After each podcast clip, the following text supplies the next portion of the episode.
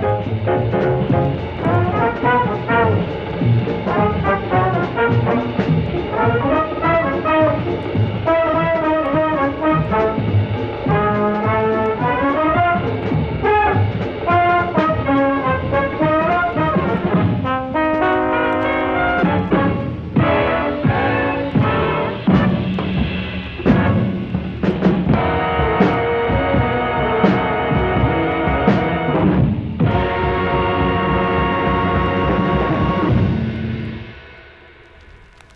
podcast deals with themes, languages, and situations that may not be suitable for young audiences. If you're under the age of 18, parental guidance isn't going to help you here. Hey, customers, and welcome to Now Open, the sex education podcast that's more sex than education. I'm Trisha. And my name is Jobim. This is going to be another guy coming in and out episode. oh, yeah. All right. So uh, we have a super, super great episode and a super great guest on today. Um, and we're really excited to introduce you to what we're talking about. But before we do that, we have another exciting announcement. We have a giveaway. Oh, there's yes. no noises or confetti. Thank you, Jabim. so we have a really special sex toy giveaway care of our friends at Frisky Unlimited. So if you guys want to win uh, this super, super cute bullet vibrator, wait, just let me get it for a second. If you guys want to win this super, super cute um, bullet vibrator, all you have to do is one, like now open on Facebook. Two, make sure you follow Frisky Unlimited on Instagram. That's at frisky.ultd.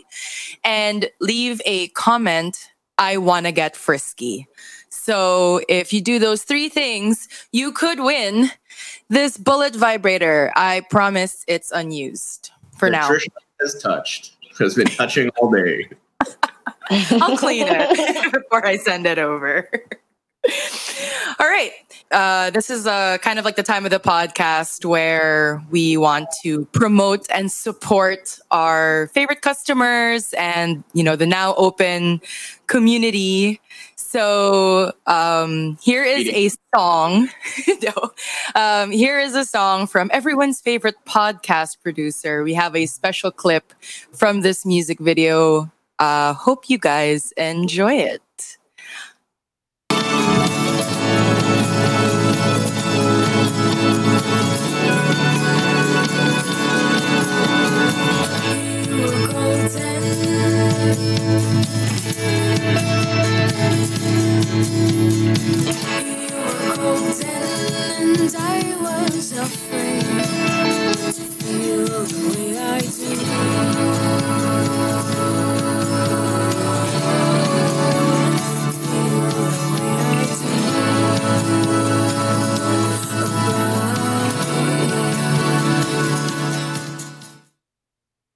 All right, that was a clip from Don't Run by our very own producer, Press.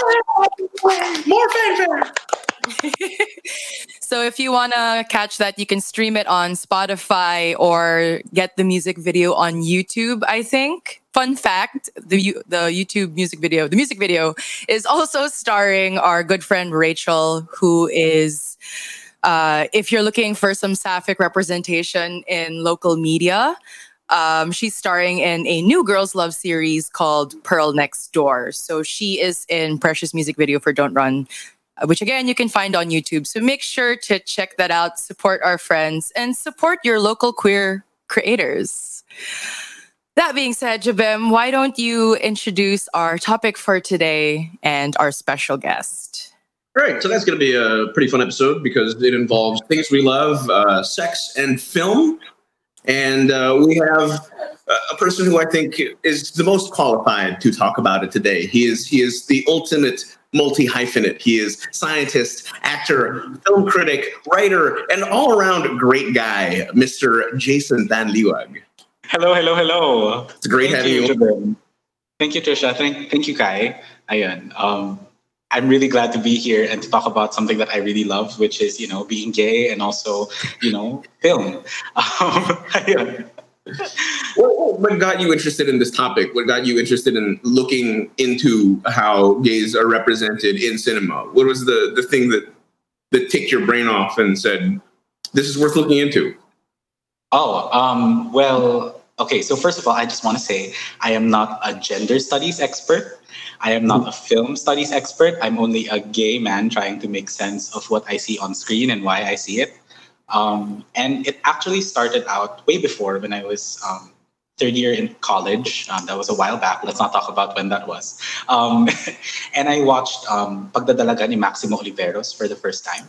And I thought, wow, this is the first time that I see an actually openly gay character that it's okay, you know, um, who's Filipino, you know, who comes from a slum area and all of that. And, you know, uh, growing up was just a process of kind of trying to figure out um, what I missed out on as a kid, you know, because of access that's, you know, not there or, you know, just because I, it, I, I wasn't out yet, you know, all of those things. Um, so yeah, that was one of the reasons why I liked it. And then later on, like when the BL boom started to happen, hi Kai, um, when the BL boom started to happen, I realized that oh shit, no one's talking about you know all of the things that have been done before that. So um, I decided to write about it somewhere, and someone uh, picked it up, and I'm just really glad that it's out there. Yeah.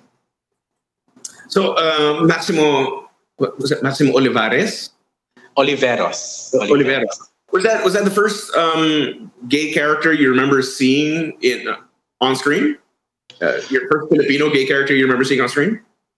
You know, you, you, you usually grow up watching watching TV. Um, you know, you, you watch Boy Abunda, John Lapus, um, you know, Chokoleit, all of those people. Um, but I think the first time that I real I saw someone in cinema in film was really Maximo Oliveros, um, and that happened when I was 18 like when I was third year in college, and I realized that holy shit, you know, I hadn't been seeing films that represented, at least to a small extent, like what I grew up with.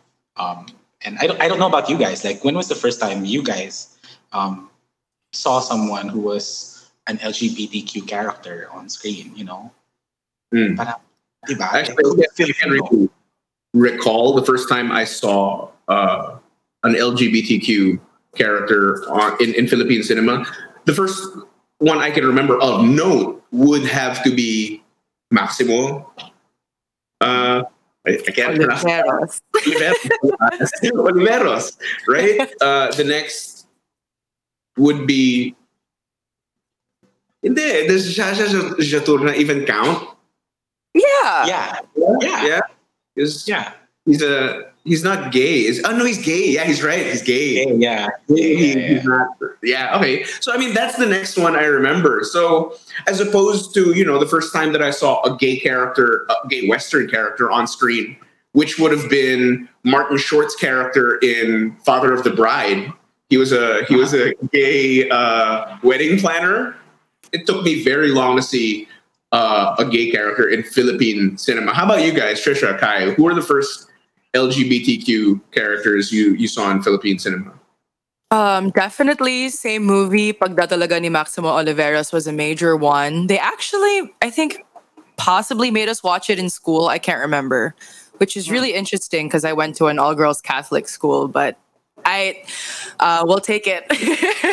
yeah, no, it was it was quite great. Um, and then I guess comfort women. Uh, that gosh, that comfort gay. Uh, Tanya Markova with sorry, not yeah. Tanya Markova. That's a singer. Uh, Markova, yeah. Markova, Markova comfort gay, the one with Dolphy. There you go. Yeah, the one with Dolphy. Incredible performance there, by the way. Um, but obviously, I'm not a man, so that wasn't like the big one for me. uh, all I could really remember, the only Filipino media that I saw some kind of like where I felt seen by some kind of representation um, was this like movie I had to dig for. It's called Rome and Juli- uh, Juliet. So it's a lesbian uh, film starring Mylene Dizon and I can't remember who the other one was. Basta, it's a the classic love story, except now it's two hot women, and that was pretty awesome. So yeah, I think that was that was it for me growing up. What about you, Kai? Oh, you know, I think it's, for me, it's also the same. It's also ang pagdadalaga ni Maximo Olivero. so, you know, let's move on to the next topic. Thank you for that, Kai. Thanks, Kai. Thanks, Kai. Uh, okay, so uh, before we touch on the the next uh, the next topic, I think this is kind of fascinating. Do you think that the film is kind of a cornerstone of LGBTQ cinema in the Philippines because it's one of the first few films, at least in our generation, where people saw uh, uh, an LGBTQ character in the forefront? film studies wise, I don't know if it's a cornerstone, um, but experience wise, like most of the people that I know, like actually have seen it. So maybe it's also because it's one of the, um, it's one of the few, at least to my knowledge, you know, you few coming of age films that are centered around a gay character as a lead. You know, there are gay characters that are young in, when um, as side characters, but not really as leads. Um, Right. And usually, a lot of the and I'll talk about this a bit like later. Um, a lot of the gay characters in Filipino cinema are usually older, and a lot of the um, older story, um, the stories are um, have some form of sex. So you know, it can't make it to you know Philippine Pinoy box office on TV or Right. Cinema One on TV. You know, whereas Maximo Oliveros, it's pretty much PG. You know, so it, it gets played everywhere, right? So yeah. I mean, it got played in an all-girls Catholic high school. I think that, um, that's that's pretty um, cool, and I think that it also is. It made a lot of rounds internationally. Like a lot of people actually in an international audience um, know of it, and I think it's still making rounds in film festivals right now, um, which is crazy because it's an old film. It's like what two, 2000, 2000s, early 2000s. Yeah. So we hear, uh, we often hear, especially on uh, on Twitter, and you always hear that. You always hear people regurgitating that representation is important, but uh, not everybody is exactly sure why. Uh, why is it so important for the LGBTQIA plus community that uh, that they are represented in cinema? And why is it why does it matter how they are portrayed in our media? Okay. Um, well, one of the reasons is like you know most of us grow up watching something. You know, um, it's it requires a lot less attention. It requires a lot um, less effort then, and it's also quicker. You know, than reading a book, than reading a magazine. You know, all of those things. Um, but the reason representation is so important is because you know um, film is a part of culture. I mean, diba? Um, I realized I wanted to be a scientist because I watched Jurassic Park, you know. Um, and I realized I wanted to be an actor when I started watching all of these different films, you know, because of the access. And, you know, um, film is kind of like, and medyo technical siya, pero like it's an ideological machine, diba? It's a way by which you're shown how a group of people literally see the world. Because of that, you know, you also use it as a way to make sense of the world. I don't know if you, there are everyone I think has a special film in their lives, if that makes sense. You know, you either your first film that you watched in a cinema, or you know, a, a date, you know, and then you talk about it, you know, anything like that, or even just a movie playing while you have sex, you know, videos and all of the the motion picture, everything, you know. Um, it's really important in that sense. Um, I think for queer cinema specifically, um, it's really captured in this um, one film called The Celluloid Closet, which came out um, 1996. And it says basically, um, Lily Tomlin basically says that Hollywood um, makes myths um, that teach straight people what to think about gay people and gay people what to think about themselves. And I think that's so important because, you know, most of what we see on screen, we either imitate or we challenge, diba?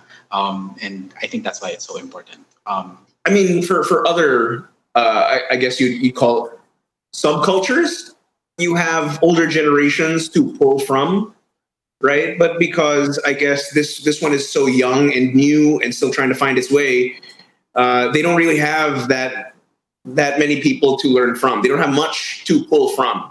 So the way they're represented in cinema is such a big part. I mean, The Godfather was so influential that when it came out, after it came out, the mafia themselves started using the terminology in The Godfather. You know, it was so influential that the mafia started calling their dons Godfather. They didn't have the practices that they that, that they displayed in the movie, but they made so much sense that the mob was like, you know what, we should probably start doing things that way. It's the same thing, I think, with for for I I guess uh, a subculture that's finding its voice Mhm. on how you know it teaches how, how Hollywood teaches people to see them. Yeah, Yeah. I agree. It really does. I, I agree with that. Na parang it it frames your worldview on things. Na parang movies and film and all this form of media and all these forms of culture. It really does really just it it creates this this this frame and this lens within which you you you view the world and you understand the world. And which is why I think it's very important that we have the correct form of representation in media. Yeah, Can you please expound on this quote you have here from Ricky Lee? All films are stories of losing or reclaiming someone's human rights. How is this possible? How is it possible that every story is about losing or reclaiming someone's human rights? Can you please explain? even Finding Nemo, ano, which is about fish. yeah, Um, no, but like, um, think about it this way, you know, um, sige, I'll give an example that's, I guess, specific, you know. Pagdadalaga ni Maximo, oh no, let's give a more mainstream example. Give me an example, Jobim. Um, call me by your name. Okay, call me by your name. Okay. Um, paano ba siya? Um, Elio is coming of age, right? And he's trying to find a place in this world. And um, in the process of losing love, he loses space, he challenges his identity. And when you challenge your identity, you're not able to participate in the world because you don't know who you are, right? Mm-mm. So that's that in itself is you trying to figure out how to participate in the world, and that displaces you, right? And when you're displaced Mhm. from society, you're you you minimize yourself. You may nawawala about some part of your either human right, human dignity, all of those things. I think honestly, like all stories are human rights stories because at the end of the day, apart from the characters themselves, diba, you're also the person watching. So whatever you pick up from that film, whether or not you know you you realize that you know in Wall-E like they can't plant pizzas, you know, um, or in Call Me by Your Name that you know you, you realize that, that you have a one that's got away, you know, or whatever. Sometimes Armie Hammer is out of your league. Yeah, exactly. But now he's divorced, so you know you never know. Um, uh, um, so like yeah, it's a rec- it's a reclamation of human rights. It's like even like so I'll relate it to sex again. Like even in sex, you're reasserting yourself as having a body, as having a sexuality, and as attractive. And I think those are all components of participating in the world. Diba? Yeah. Okay, so how, what does this have to do with um, how people are represented re- represented in film? Okay, so the thing is that when you have only specific types of representation, for example, and I'll talk about this a little later, but for example, um, that sex leads to death, that sex leads to HIV, that sex leads to AIDS, or that it destroys marriages, um, and that only gay people have this narrative, diba? Um, when you meet a gay person in real life, and or if you see this when you're young, or even when you're way older, diba? and then you interact with a gay person, that is embedded in your brain, either consciously or subconsciously. I don't know if you believe in Freud. Pero, ayun, like, you start to diminish someone because you categorize them into these things that you see on screen, which may not necessarily be even true. Diba? So, yeah. Um, what about what if somebody said that the stories that we see are representative of where we currently are? um, I think Right? What if people say we don't see those stories because uh, what if what if we often see um, stories about let's say for example gay men who are married and then they have to ruin their marriage because they fall in love with someone we see th- these stories a lot because that's happening to a lot of gay guys today Uh, well, okay. So first and foremost, I think that actually happens, you Mhm. know. But I think ito yung misconception about film that a lot of people I think stick to is that film is a representation of reality. Um, which is totoo. I mean, diba, when you grow up, you you want films that mirror your experience, and that's how you relate to something, right? But I mean, Finding Nemo, like they're fish, diba? Like, um, or Wall-E, it's a robot, you know. Um, I think we're allowed to also see film as like a reimagining of a reality, a reality that we we want to be a part of, diba? Um, you know, like for example, um, seeing two women fall in love on screen, and then um, them living out this you know getting getting married or, or having sex or all of those things maybe that's not your experience diba, as an individual growing up in a province that's extremely catholic you know with conservative parents diba? Right, um, right. maybe that's not part of your reality but then if you see it on screen there's a chance that you can think how does this apply to my life or how can that be what i want you know Right. and i think that's important It, it, it gives you like room to think that this could be a possibility. It gives you hope, I feel, in relation to what you're saying. Yes. Yeah. Oh, it's like, you know, you can only imagine as far as you can see. Like literally, Yes. diba? That's why you can imagine a unicorn because you can see a, a horse. You've seen horses and you've seen that that thing on their head, diba? So the, the more things that you expose yourself to, the more that you're allowed to not only imagine a better life for yourself, but also reimagine your own life. I think for like some people, the only experience they'll ever have of anything is through film. Like um, us, we'll never experience snow here until you know global warming, climate change gets us all. But we know what it might feel like to do a snow angel because we've seen people do it in films. So when you go and actually make a snow angel and you realize it's kind of dumb and it doesn't feel like what's portrayed in the movies, but like again, it's like a mediated experience. So for some people, that's the only experience they're ever going to have. So if you don't have a lot of queer people in your community, then movies may be your only experience of queer people. Yeah, so their portrayals really matter more for the people, I guess, who've also never hung out with a queer person. Yeah. Right. So what is this? What is this thing that you you shared with us? The yo, yogi yogi akarta. Is that like a book? Is that Yogi You Heart. butchered that so badly. sounds like a karta, but for people who meditate? Oh my god, no! Um, they they released like a series of um, like international human rights um, Principles. documents, Yeah. um, which is the Yogyakarta Principles, and that that basically just um, I just wanted to add Right. that for yung um, for the supporting Ricky Lee's statement, which is that you know there are differences. Um, it made it clear that there are differences in sex, gender, identity, attraction, expression. Those are all different parts of your SOGIE, your sexual orientation and gender identity expression. Mhm. Um, but often, like in our country, you know, um, the terms that we have, like bakla, tomboy, um, and the like, um, they actually conflate all of those things together. So it's much more Right. complicated. I agree with that, yeah. Actually, diba, to actually understand. Because when you when you say um, bakla, what do you think of? Like immediately. Uh, the Feminine gay, and it doesn't it, and it doesn't encompass like doesn't encompass the entirety of the gay experience. Yeah. Oh, but at the same time, it's also like multiple gay experiences. Like, diba, um, bakla. Um, in in some communities, it means an effeminate gay man. In some communities, it means someone who likes to cross dress. In some communities, it means Right. um, a trans person, which is, um, and Right. at least that was earlier. Now we have different terms, you know, trans Pinay, um, uh, and all of those things, and we've adopted, you know, LGBT, but also Mhm. parang bakla is so unique to us because there's humor to it, there's an image to it, right? And um, so the more common um, examples of queer films in the Philippines are actually centered around yung mga bakla. Um, that's predominantly what we see. Um, and I think that um, that's something that has to change. And I'll talk about that maybe later. I don't know.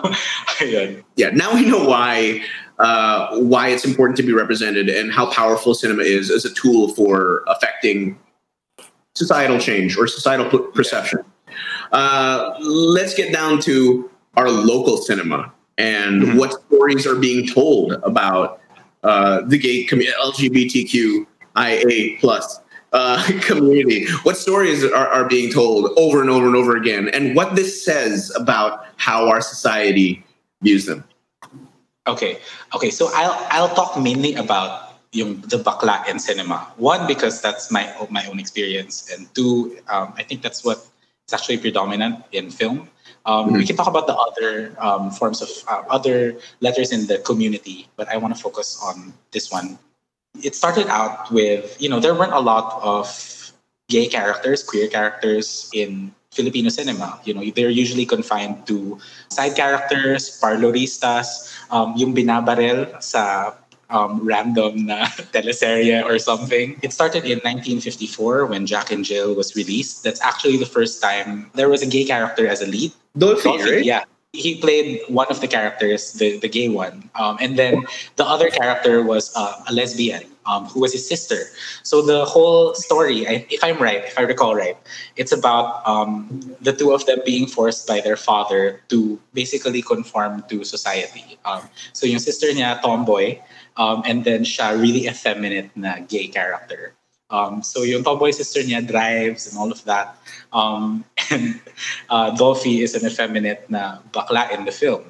Um, so it started with that. So it was this idea that, you know, um, the gay in film was like a cross-dresser, effeminate, um, soft-hearted, woman-hearted, um, who survives this like conversion by his family, by society, um, by the masculine men around him, and that just perpet- uh, that kind of contributed to this idea, you know, that um, being gay is something that you can't change.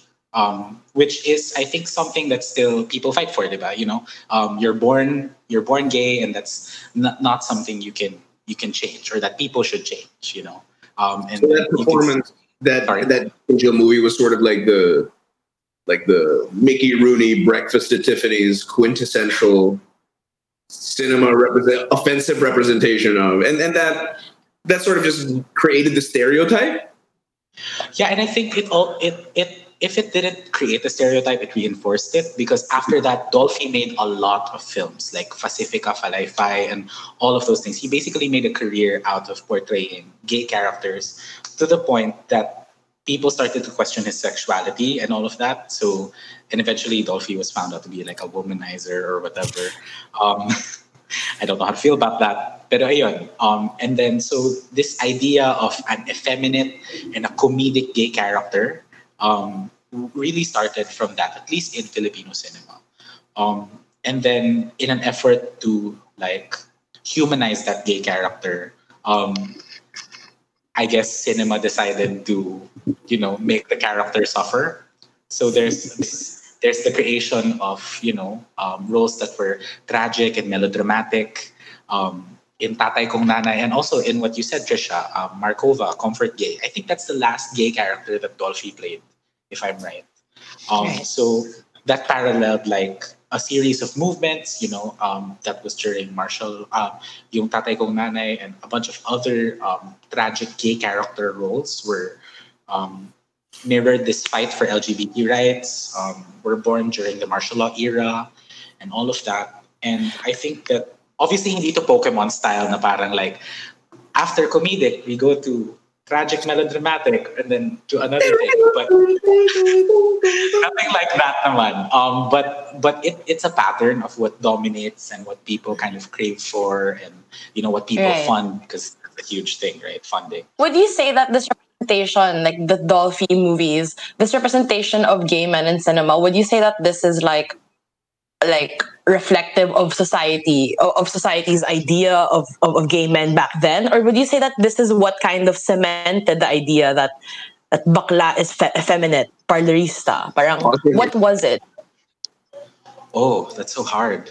Um, all honesty, I'm not super sure. Um, I think that it's kind of both and neither at the same time. So let me qualify that. Which is like, you know how um, how comedy is like the center of Filipino narrative, right? Comedy is like if you want a successful film, you go for either a rom com or a comedy, right? Um, Okay. And so comedy makes sense as an entry point for the bakla, right? Mm-mm, Um, mm-mm. like just just as a like a market thing, but also I think yeah, there mas patok yung effeminate na comedic roles. Um, but I also think yeah, maybe also you know what people were ready for at the time. Um, you know, we see we still see those kinds of films um, see box office success and all of that, but I think that in terms of like critical acclaim or in terms of like what people really value, um, it's a lot different eh? because Right. something that's critically acclaimed isn't necessarily good, or uh, something that's critically acclaimed isn't necessarily market important. If that makes sense. Right. And I asked because it was just it's interesting to me because like I remember my biggest like my biggest like light bulb moment in terms of like LGBTQ plus experiences for me was when I was younger. I had there was this like like friend family friend that came to the house and I asked him I was like, "Are you bakla?" As a kid, I was really young. I like, "Are you bakla?" And he's like, "No, I'm not bakla." I'm like, "But you look bakla and you act bakla." And he was like, "Yes, but I, I don't think that I like men," sabi niya. But I don't. I'm not bakla. Siya. And it was such a weird experience for me because as a kid, all I really understood as bakla was like gay men generally, you know. And it, it, it with you talking about how men, uh, how gay men are represented in in cinema, it got me thinking like, is is the reason why I had that mindset as a kid na bakla encompass the entire gay experience? Is that is, was that because of like how media portrayed gay men and thus it trickled down to like the mindset of like my mindset or was it because like cinema wanted to like you know do the other thing do the um do the other the other way around parang ganon. so like it's kind of why I wanted to ask the question I want to know like how did it work parang ganon. Ah, okay. Well, I, I I also think that people aren't as responsible with media as before. I mean, like, I, people are more responsible with media now as compared to before. Right. Before they just Right. pitch anything that you know, and if someone wants to fund it, you know, they they do that. Um, I think though, yeah, I think though that in a certain to a certain extent, yeah, people really support um this idea of a gay character. That's why you know, after pumatok nung Jack and Jill, they funded a lot of other projects. And I think that, you know, these images get repeated. And that's why important for me yung, that they become myths, they become folklorized, di ba? A lot of the films now even are references to older, older, older films. And because they're repeated, um, we know them, you know? Like most of history is something that we're told, di ba? Um, and I think that maybe in part how you view the world and also how I view the world is a product of those repeated tellings, diba? And what we have access to ng mga stories. Yeah. So we have the repeated effeminate comedic bakla. What are some of the other uh, uh, stories that are told and repeated? Um, yeah, so yun. Um, I, I, the first is the effeminate comedic bakla, and then the second is the tragic, um, that was, is kind of um, a way for us to humanize that that funny gay na meron pala siyang darker side, na tao rin pala siya. Um, Right. And then um, later on, you know, most of these two representations are kind of um, sexless. You know, they're not objects of desire. They're just, you know, they're just people who want to either make people happy and then succeeding, or people who want to make happy but then failing. Um, obviously, these are generalizations. Um, yeah, because I can't talk about the all of the things. Um, but then eventually, you know, in the process of trying to frame, uh, in the process of trying to address that, you know, um, they try to frame yung bakla as someone who is desirable or someone who desires. So you have um, these films by Lino Brocka, like Maynila sa Kuko ng Liwanag, um, Tubog sa Ginto, and even recent films like Jay Altarejos' Kasal, um, which is about two gay men who basically um, question their lives, um, question their relationship after attending a wedding because they can't get married and all of that. Um, so, you know, and you know, you see representations of um, these characters either liking um, a, either liking a macho na lalaki who is like straight and yung nag naghuhukay ng mga um, something or a tubero or something. Yeah, or that Very or masculine like, a bakla role. like that. Right, right. Yeah, like A very bakla Coco Martin. I don't know why, but like he's Jericho Rosales in a in a stando with a good morning towel, carrying Yeah. like a heavy Yeah. box of gifts or some shit. You know? Exactly. Exactly. exactly. Ganon. Yeah, yeah, yung mga ganon. Um, and then the the interesting thing about that is that there are films about that that kind of uh, gay character that wasn't just um, from the slums, you know, may, um, or from poverty. Um, there were all, may shift na in terms of representing like the middle class, the upper class, um, and they're usually masculine. And I don't really know what that says about how we think of you know gender expression and identity and class structures But that's another thing entirely You mean to tell me that it's more common for middle class and upper class gays represented in cinema to be presented as masculine and for lower middle and lower class gays to be represented as feminine? yeah like like i guess it's also the narrative of yun nga, yung, yung, yung parlorista gay the beauty pageant gay um usually in the province. At least that's what i saw. Um, i don't know if that encompasses like the entire queer experience and queer cinema. I'm, I'm very young. I'm still catching up. Um, but then ayun but e- even in like yeah what i saw like you know there are masculine bakla characters who are usually middle class and either hiding from their wives or hiding from their families um, and that's so that's so interesting diba? um, the masks being represented um, in more like mainstream or as upper middle class characters are usually masked. I guess it's because when you're trying to bring gay characters to the mainstream, you still really do need to think about marketability. Like, yeah, it's a gay story, but the people have to be hot and um, desirable, whatever. And it's this is where all- the whole desirability politics of the LGBTQ community comes in, where I, I, I think uh, I don't know. I just follow this on Twitter because I'm not a gay man, but a lot of them, I've seen them on Twitter say that you know there's this problem in the gay community where it's like you know mask for mask or maskness is highly prioritized and seen as more desirable. So there's, I, I can see how like if you have like a lower class effeminate gay, it's not. It's kind of like almost designed to not make you desire that character. But then with uh, the upper middle class gays, it's because they want you to watch so that you can like you know um, so that you desire them or that you can root for them to, you know to find love and to do these things because you find them attractive quote unquote mold. yeah it's still the palatable version Yeah, and I honestly hate that.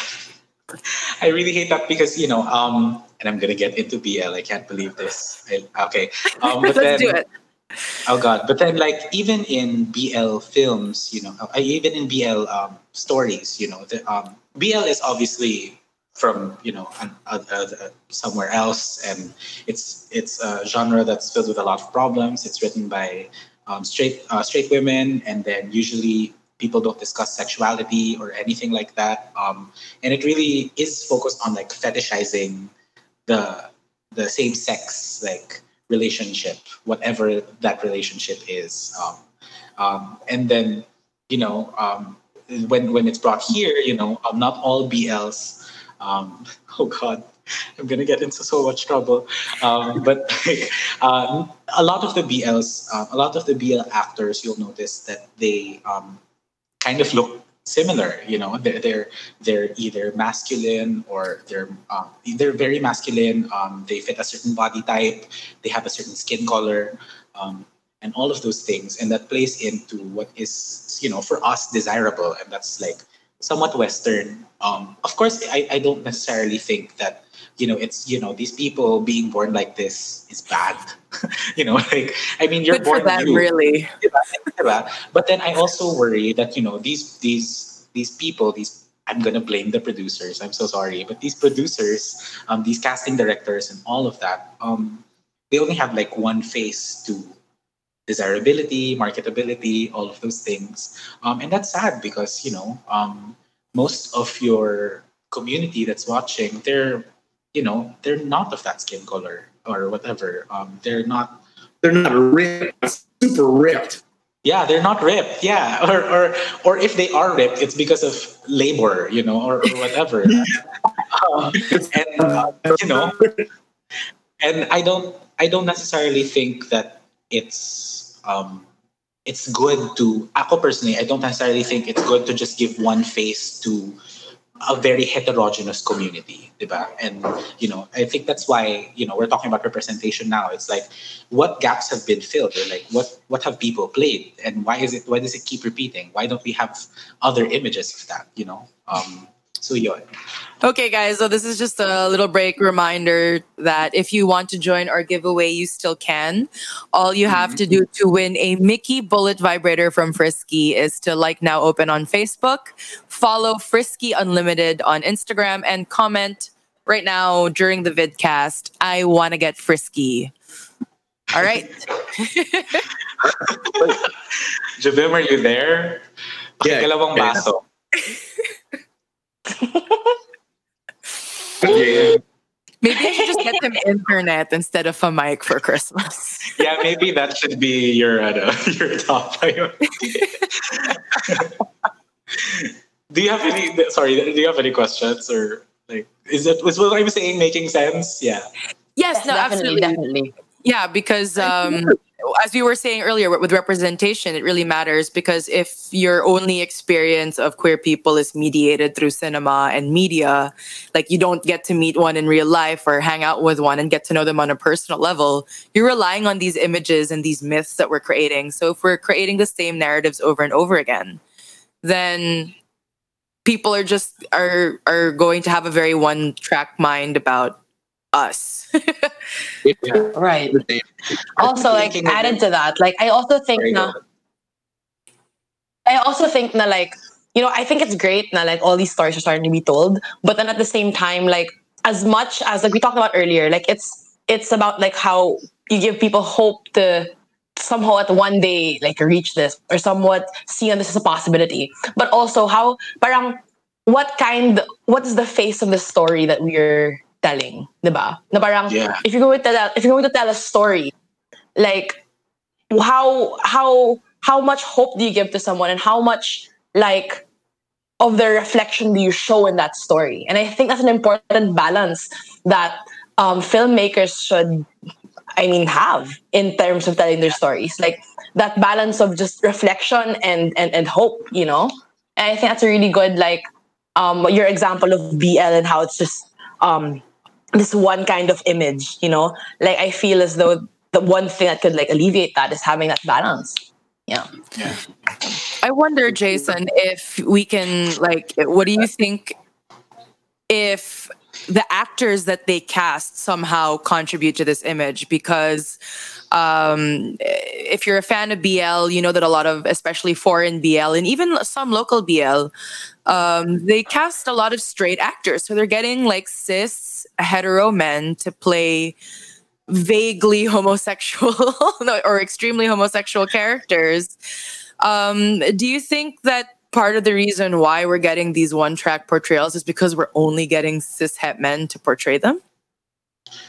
Um, I don't want to. Okay, as a person who is like an actor, um, I, I want as a person who's actor, as a person who is openly gay, as a person who has played both gay characters, um, you know, um, and not be clear what the sexuality of the character is, and then straight characters. Um, I have to say that you know, um, it's it's important to understand that the stories that we tell are told by someone you know? Um we, we, we usually forget that for some reason. Um that you know the movies that we see are made by directors scriptwriters producers companies you know? These groups of people literally we're watching i said this earlier but we're watching a product of how someone a group of people see one story you know? Um and i think it's important for us to talk about that. Um so I don't want to put it solely on the actors because as an actor myself, like we, we can only do so much, you know. We're at the mercy actually, honestly, of directors, of producers, of scriptwriters. Even if we challenge scriptwriters or directors, you know, we may not necessarily be followed, you know. Um and even then, like ako personally, like if I audition for something, um, it's only me auditioning, you know.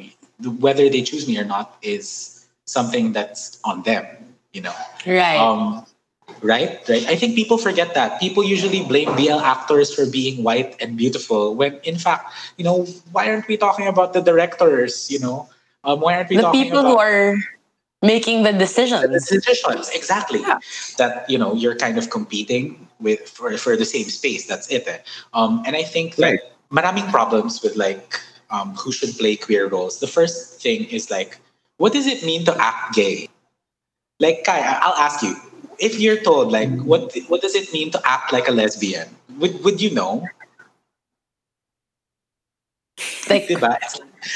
like myself, like, but yeah diba? so like what? diba, you, what? you- diba? like you don't know like you don't know like yeah, when, when you yeah. diba, when a straight actor is told na you know please act like please make this gayer what does that mean like what does it mean like i don't know How gay do you want me to make it? so, yeah, diba? like usually people think that if you're, if you're a gay character um like to make something more gay kailangan pumipitik yung kamay mo or you know you have to talk like a certain way or whatever but you know when you meet different gay people there are different ways of expressing gender there are different ways i can talk like this and be gay you know or or i can talk like this Right. and, and and still be gay like I feel as though well, from what you're saying, like there's this conflation of sexual orientation and just gender expression. Now you kind of assume na as long as you're gay, your gender expression will be in this box when it's not Right, necessarily that. Yeah. Yeah.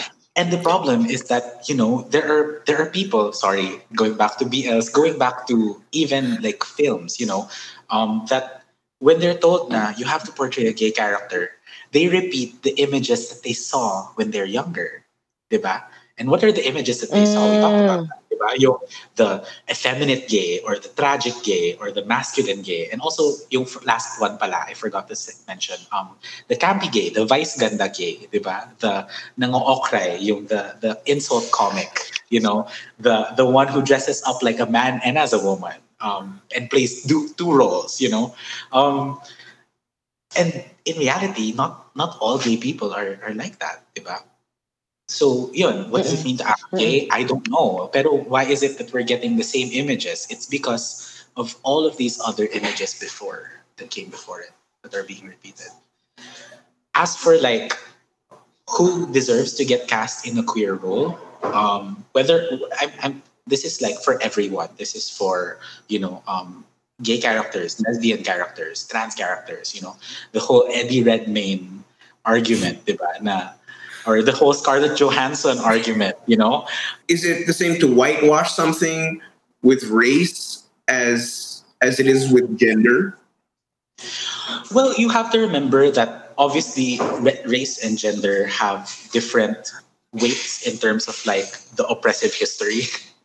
like obviously, ako like someone told me before like, would you ever like you want to play every role? Okay, play a black character. Parang ako, I don't want to, and I shouldn't. You know, there are a lot of other talented black actors and actresses who can do that. You know, I don't have to go in that lane. You know, um, and I think that it's different also because you know something like race or um, ethnicity, like where you, where you come from, all of those things, um, accents. Um, those are things that are very noticeable, like immediately noticeable, right? Like that's not something like that's like that's so hard to change over time, you know. Um, hindi hindi siya ma-conceal versus sexuality, di ba? That is sexuality, gender expression. You know, that's something that I I personally think going back to the original question, like who gets to play the, the, the roles, um, I think Glenn Close and Indya Moore talked about this because Glenn Close played a played the trans icon character like in Albert Nobbs, diba? Tapos Indya Moore is in um, Pose. And they Glenn Close basically, also cross-dressed in Hook as one of the pirates. Really?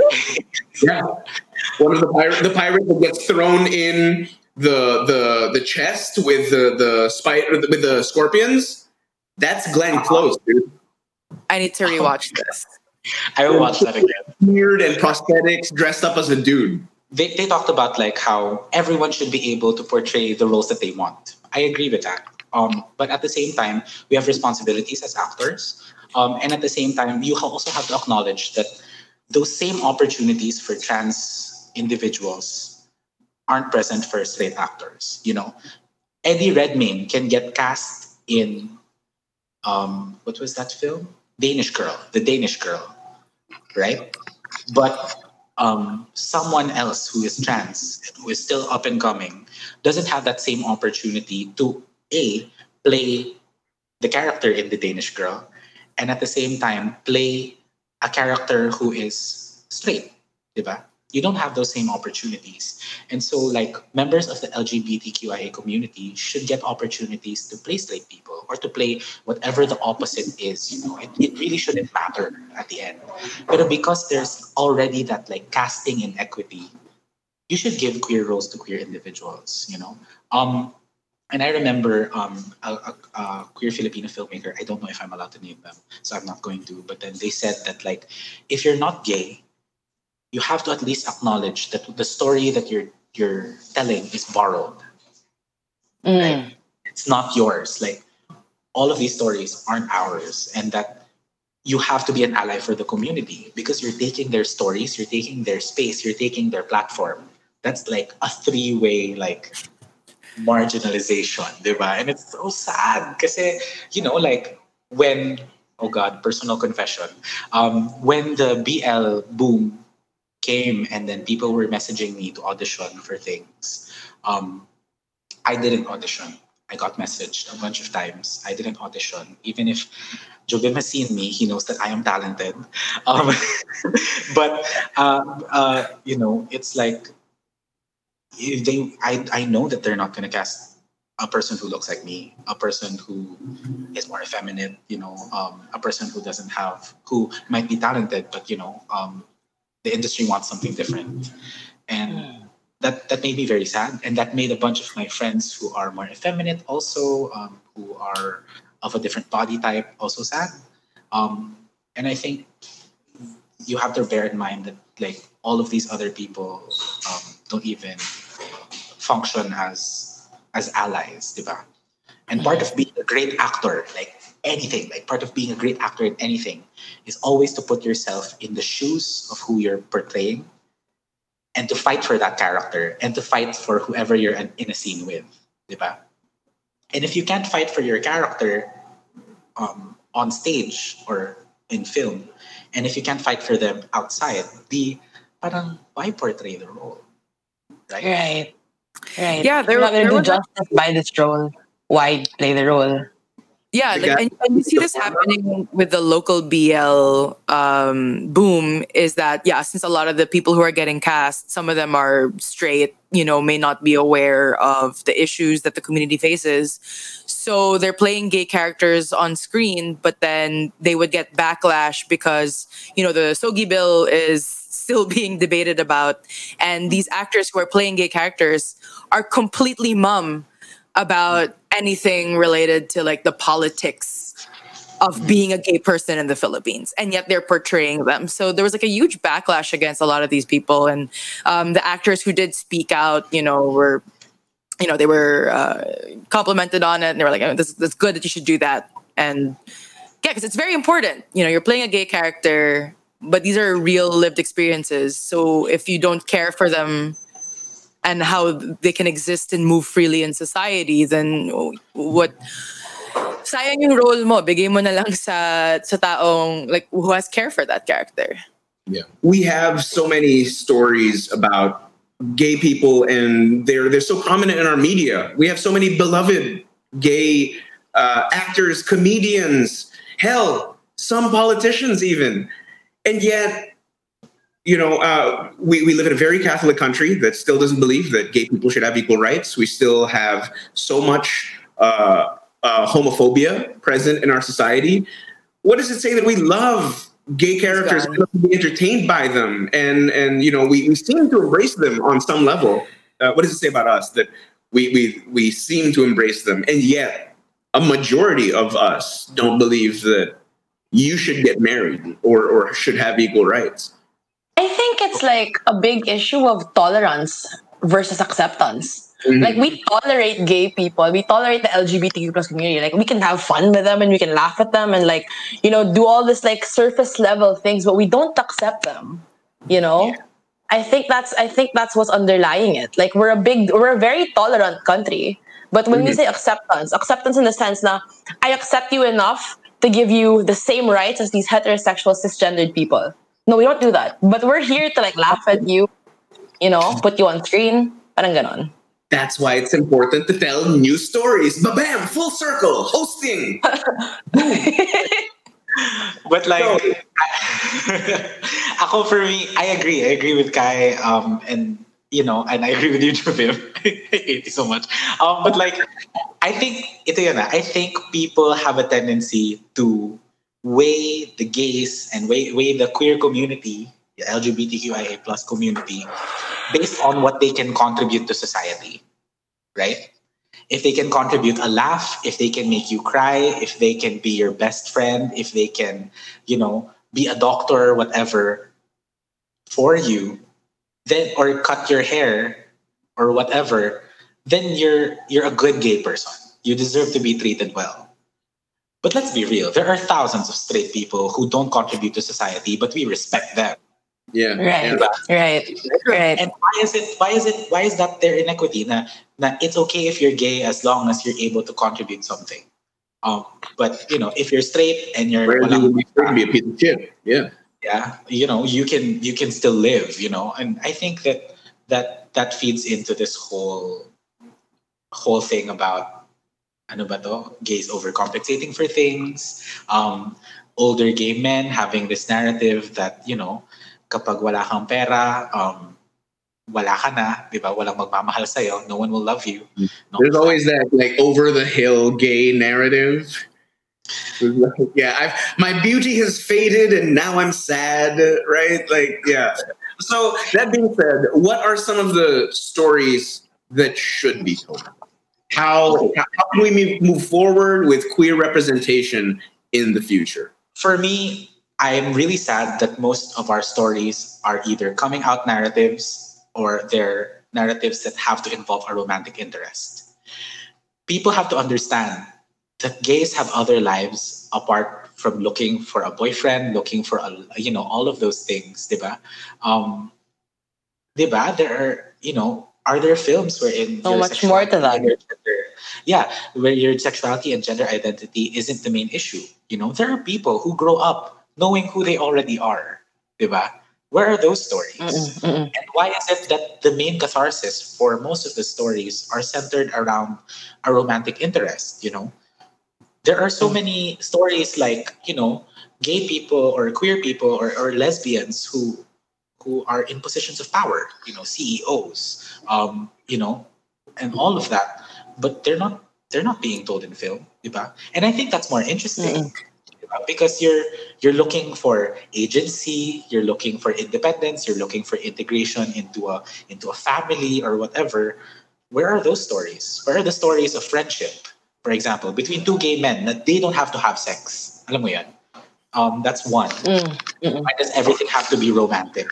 The second is um, sex. There's a huge problem, I think, with sex um, because you know um, so much about being gay is about wanting to be seen, wanting to be known, wanting to be desired. Um, and so much about being queer also. You know, um, there are films like Portrait of a Lady on Fire that show, you know, the female gaze and all of that. I love that film. It's one of my favorite. films. Gorgeous. Oh, it felt so lesbian. Diba? Exactly. and and there are and there are stories that don't need that. That that you know, most of the time, because people in film use sex as a crutch. You know, if you if you want them to resolve something, they'll have sex, and therefore they'll have to talk after or whatever, right? Or sex Talking after sex, gross. During or I don't know, so that you don't have to cut the scene or whatever. Like it's a common thing, like sex as death, either by AIDS, sex as death because of infidelity, death of a relationship, death of an identity. Diba? Do you remember a straight character who died from AIDS, who recently, who I can't think of one. It's oh. usually a gay character or a lesbian, diba? And it's like, why is that?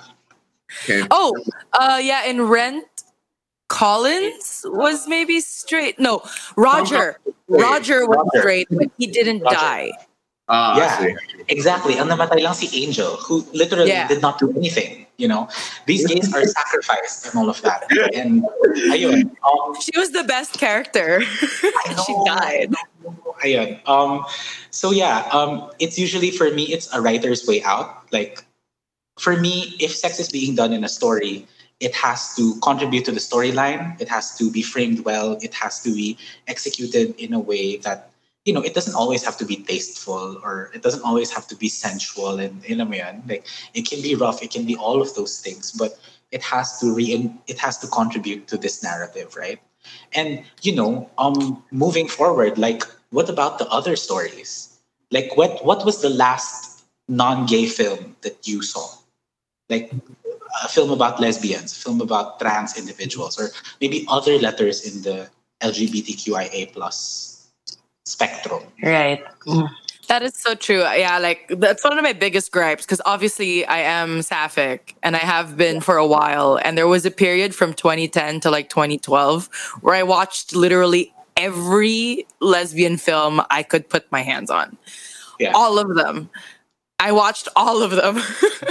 and like a 23 year span where I only watched hetero movies, just hetero movies for 23 years.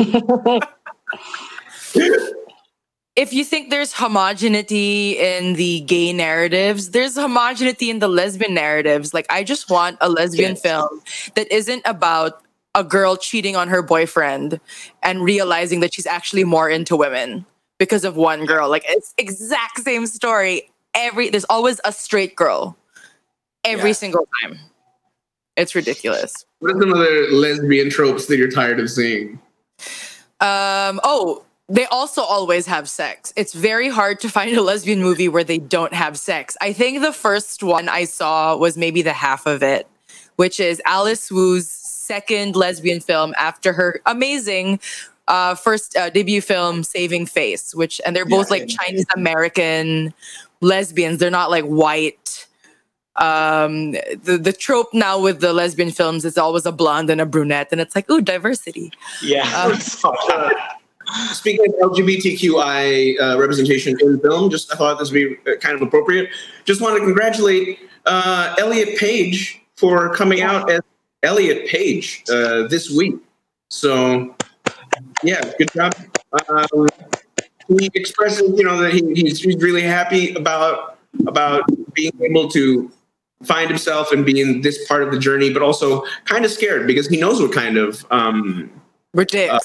discrimination uh, trans people face, in, especially in Hollywood. So, worth bringing up this episode. No, and I think it's amazing that Elliot is still going to continue to play Vanya in Umbrella Academy, Yes. who is currently a cis woman, as far as we know.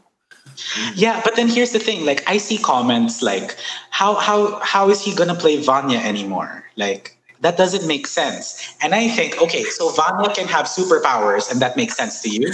Right? Like, she's like some crazy, like, violin sound person who gets stressed and then everything gets destroyed around her, but she can't be trans or played by a trans person. In a television show where there is a gorilla man who lives on the moon, your greatest concern And- that Is that? and like a and like a 13 year old who traveled through time but is actually like 50 or 60 years yeah, old diba? I don't like the make show anymore. It's not realistic. and Maybe. cis people play trans characters all the time so That is true. That is true. Uh, it's acting But yeah, um, though I, I- like the I like the points that you you touched on, Jace. So narratives outside of uh, romantic interests, because sexuality is not all there is to an LGBTQI character. Um, and to remove the narrative from like the dark side of sex. I guess because when they do represent sex in, in, in a not lewd fashion, it's always in this like cautionary tale sort of like it follows sense. Right? Yeah. Okay.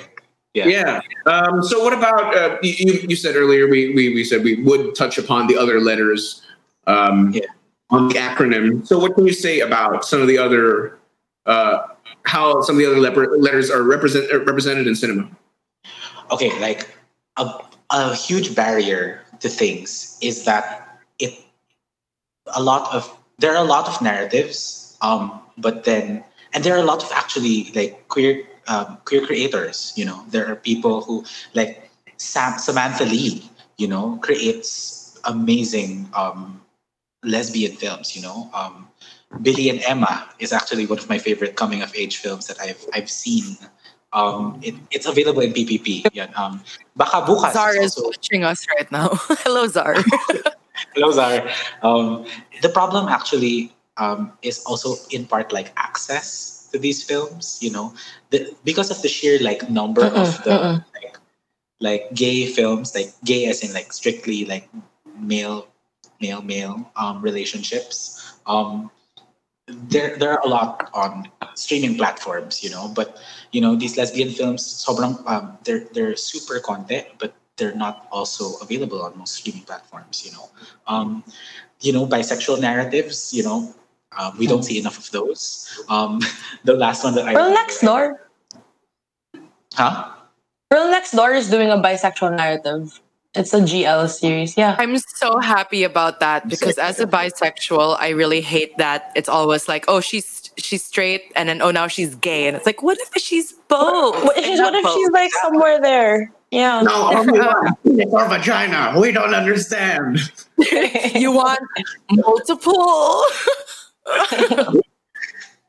And then like you have like we had our first intersex film last year, which was Metamorphosis. I don't know if you've seen it. Yeah, um, it's available via PPP. Um, uh, and it was like members of that were nominated for like a FAMAS, you know, and I think Agawad. I'm not sure.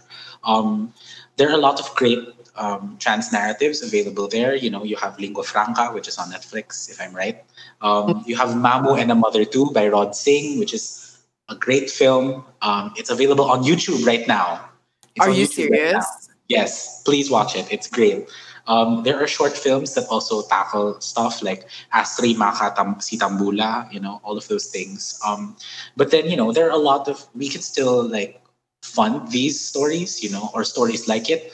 Um, there are a lot of, there, where are the asexual narratives, you know, where are the, for, where are the stories about non-binary individuals, you know, or why does it, why is it that we have to announce, you know, someone's gayness immediately? Like I remember in a, in another podcast, um, Mikey Neso, which is shout out to Mikey Neso. Um, uh, they talked about how, you know, um, in the film Open, I don't know if you know the film Open, like JC Santos in an open relationship or whatever. Um, basta ganun. Need to watch Um, that.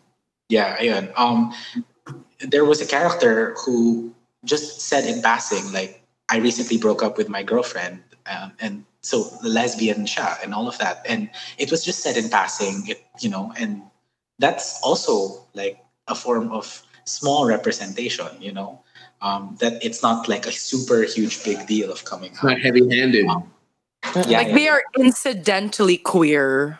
yeah. Right, right. But then at They the are a same character time, who like, happens to be. Yeah, She wasn't. "Putay It's so hard to be a lesbian. yeah, pero yun nga, what's sad is that, you know, when queer people have to make this kind of material or, or even watch this kind of material, they always just have to look out for those small moments. Um, diba? And if you're gay and you're growing up in the province, you know, you can't just watch a whole movie for like three seconds of dialogue, you know? Um, diba?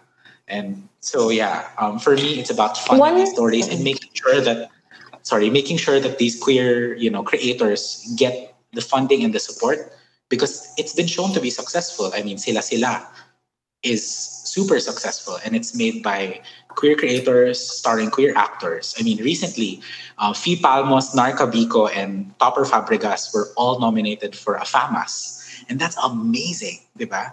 Um, so yeah, what were you saying? What were you Yeah, saying? who knew? Paulo Fabregas is still working. Amazing. That's your takeaway. I love it. There's just one film I watched with my sister the other the other night. It was called Rainbow Sunset. Yes. And- Over. Yeah, I what I really liked about it was that um it portrayed polyamory but didn't say it straight out. Like in a parang the setup of the of the two men and the wife it was it was technically a polyamorous setup but it wasn't like out said na parang you know it wasn't it wasn't declaring it to the world na ito yung setup namin. But it was done in such a way for me na parang it was it was such a really showed like that that that wholesome side of polyamory and I really liked because I don't think that open relationships in polyamory get a lot of representation more so in Philippine cinema. And the way they portrayed it I feel was so respectful of like the of just how polyamory actually like does portray, come um, play out you know so I think that's one thing I really like about that movie talaga and I think that usually, you know, open relationships and polyamory and all of those different, you know, forms of relationships, they're villainized for some reason. And yes yes Diba? yes Na parang, na, you know, you're, you're, because, you know, for example, na even in outside media, right? Like, you know, uh, people who are in open relationships, they're often portrayed as like highly promiscuous or all of that. When in fact, you know, that's not really something that's for us to meddle with, you know, or villainize, you know. If it's if it's consensual, if it's you know, um, if it's an arrangement that they came into terms with their own agency, parang why can't we support it? I mean, diba? Um, mm-mm, so mm-mm. that's that's I agree, I agree, I super agree. Interestingly enough, the only GL we have right now, Pearls Next Door, um, also has a polyamory subplot. right right and yeah, it's really Go interesting. So Pearl. you have now this, right? Go Pearl, like you have this intersection now of like a bisexual narrative with like a queer polyamorous Mhm. individual. It's just like think I, I feel like I tweeted too much the writers of Idea first. I was like, can you please do just make them polyamorous? And I just kept tweeting it over and over and over again. Yun yung kasi. lesbian films in Filipino cinema, while they do exist, are far more limited in scope rather uh, than than gay cinema or gay representation in cinema. What about bisexual narratives? I'd have to assume that that's even more narrow.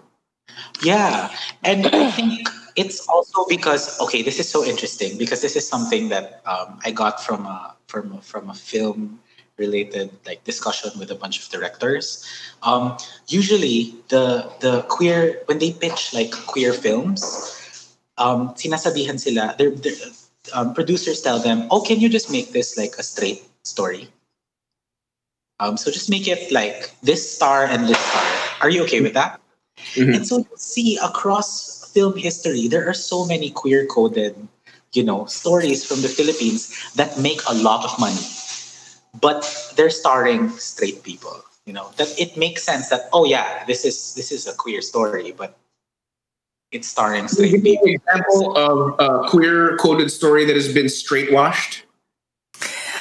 straight wash I'm not allowed to, yeah. Uh, but, but- yeah, but there are a lot of those. You'll see them. You'll see them, I promise. And they make a lot of money. They make a lot of money. I love how this is kind of like the opposite of Bound, which is like the Wachowskis' first film, where it was written as a straight story, but then they just decided to cast a woman in one of the roles. So now in the in the male lead role. So now it became like a lesbian story, but that's like kind of like what you're saying, where you want more stories where it doesn't have to be about their sexuality. Like the fact that they wrote this with a man in mind, but then they cast a woman, they changed nothing else about the character mm. or the Yeah. plot. So it's just like they incidentally happen to be sapphics, Yeah. but it's actually like a mafia film, you know? There, there is a holiday movie. I forget what it's called, but I I think it's like some shitty little Hallmark movie. Oh, is this Uh, the Kristen Stewart, Mackenzie Davis, um, the one that came out this year? No, no, no, no. It's an old movie. Uh, well, older, right? And it, it was released. I think I'm not sure if it was straight to video. but I don't know. T- what was one of the Hallmark level movies, right? Was released Okay. in Canada and in the U.S. But one version had like gay parents, and in the other country, it was re-edited to absolutely no bearing on the story whatsoever. That the parents would be straight. So there were like scenes that were added in I, I forget what movie it is, but it's insane. And, and- so there are lots of stories online of people from Canada and the US meeting as adults and talking about that movie and having very different experiences of the same movie. That's not the movie I remember. I need Anyway. this movie in my life. I Uh, know that too. Jace, thank you so much. Is there anything more that you would like to add? Uh, Trisha, Kai, do you have any more questions? Do we have any questions from our listeners? All right, let's uh, customers. If you have any questions, speak now or forever hold your peace. While we're waiting for that, though, we just got to plug our giveaway for the last time. So we're giving away a bullet vibrator from Frisky Unlimited. If you want it, you have to comment. I want to get Frisky in the comments right now, or else we're gonna miss it. And make sure to like now open on Facebook and follow Frisky Unlimited on Instagram. That's all you gotta do to win a bullet vibrator. ULTD, I believe. Yes, so their Instagram is at frisky.ultd, and we will announce the winner on next episode. So you have to watch. Right. All right. So no questions from our listeners so far. Mabagal sila. Which means Uh, well, I, I just want to thank Jace for for coming on the podcast tonight. Thank you so much for Thank you being so, so much. in your in your lecture, sir. I'm Uh, so sorry. Oh, yeah. no, we learned so much from you. So fun. Thank you. Thank you.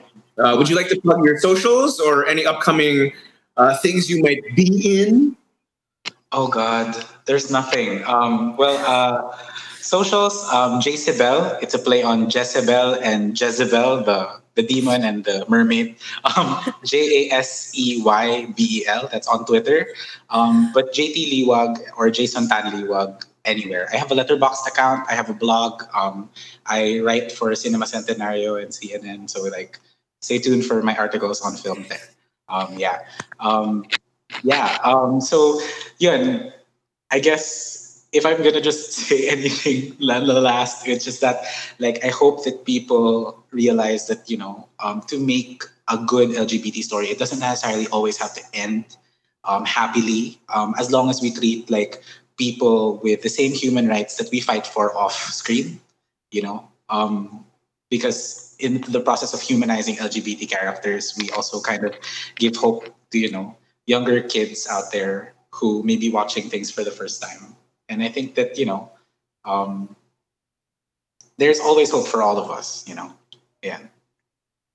I Oh, don't that's so A note nice. end on. I don't All right. know. That's so nice. That's the nicest note we've ever ended on. Hi, would you like to share your socials? yeah. Um, yun. Uh, J- Jay Sibelrin on Instagram and Twitter. Yeah. And that's the only places I'm worth following. yeah. Ayun. All right, Kai, your socials? That is XOXCAI on Instagram and Twitter, guys. Jobim. I am Jobim Javier on Instagram, Jobimism, that's J O B I M I S M on Twitter. And I also host a radio show called Morning Show Morning Show on Jam 88.3 every Monday to Thursday from Kai Ren. onwards. wait, I Just also tune in. Uh, wait, go Trisha, and then I have a plug, thing to plug pala. Go. Oh no, go plug ahead. Oh, um, I have a podcast with a friend of mine, um, Bina Basilio, um, edited by Nina Ber- Nina Bermio and uh, a, a, a song by our friend Cholo de Desma. It's called 20 Somethings. Um, so that's, we're 20 something year old creatives that are having existential crises and we just record our conversations and post them online. Um, we're answering like 20 different questions every episode. So stay tuned for that. Yeah, there's one on queer representation ulit um, and also one on criticism. So that's cool. Yeah. So make sure to check out that podcast, 20 somethings. Uh, where can they find this podcast? Um, everywhere. We're on Apple Music, uh, Anchor, uh, Spotify, and the like. Yeah. I have links on my social media accounts. Yeah. All right, perfect. So, guys, make sure to check that out. Um, also, make sure to follow me at Trisha O'Bannon on Twitter, like Jason, the only place I am worth following.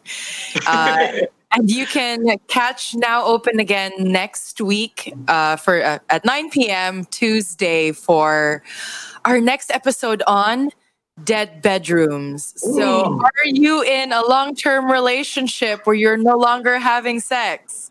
Well, that is the episode for you. Or are you single and masturbating for some weird reason? so, uh, this is actually going to be our last episode before the holiday break. So, let's uh, end 2020 on a positive note and talk about sexless lives. Oh my God. You can catch that episode next week, 9 p.m., same time, same place. Um, also, make sure to follow us on Twitter. That's now open PH. You can find us as well on YouTube, now open PH or now open the podcast. We're also available uh, everywhere you get your podcasts. So that includes Spotify, Google Podcasts, Apple Podcasts. I don't know other podcast platforms. You probably don't listen to us there. So if you listen to past episodes, make sure to catch us on Spotify and all those other places. So thank you guys for joining us. We're closing up shop. See you next time when we open. Bye.